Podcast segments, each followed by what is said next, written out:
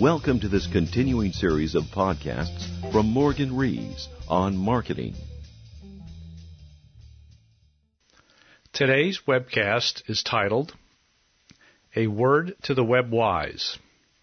There's a global trend towards users that don't want to be chained to their desks or IT departments, but who need to access corporate applications wherever they may be working. The populist solution is one that involves taking advantage of the fact that the applications use ubiquitous HTTP protocol. Alas, this method isn't always reliable, particularly when you consider the difference between corporate networks and the Internet. Corporate networks tend to separate the world into two parts the inside corporate and the outside Internet that are kept apart by firewalls. Generally, corporations don't reveal all of their internal servers to the outside world for security reasons. This is different to the Internet when a web based application interacts with a user, and it sends a number of embedded URLs for navigation purposes. Having been developed under the assumption that the applications will always work inside the protection of the corporate network, Many such applications embedded URLs that would never work on the Internet. There lies the problem, i.e., web applications need to be corrected in order to function effectively in the Internet and corporate networks alike. URLs inside out and outside in web resource mapping can be used to unify URLs generated by web applications, making access far more secure for remote workers. When carried out securely through a web traffic manager, the conversion will happen transparently and doesn't need to be intervened by the administrators of the web based application.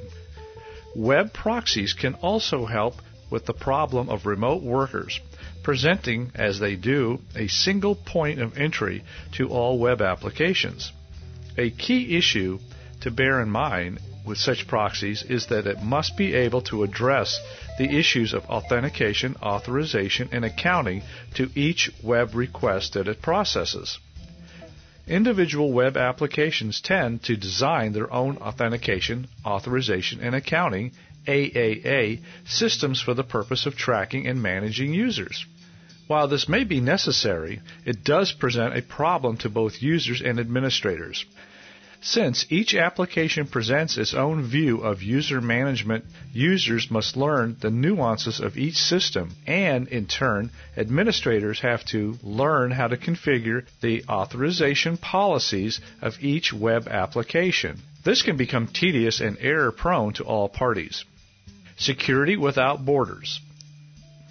By using security web traffic managers, it's possible to centralize AAA into one place with one system. Web applications can benefit from these authentication systems by using secure web traffic managers into one central place with one system. It is possible to centralize AAA into one place with one system. Web applications can benefit from these authentication systems by using security tokens that are passed from each request from the proxy by the application. By using the token, web applications don't need to authenticate again. SSL also provides an end to end solution enabling borderless security throughout the encryption mechanism. SSL keeps traffic encrypted all the way to the application and not just to the edge of the corporate network Indeed, SSL support is ubiquitous across all operating systems and web browsers, making the IT security manager's life much easier. Thank you.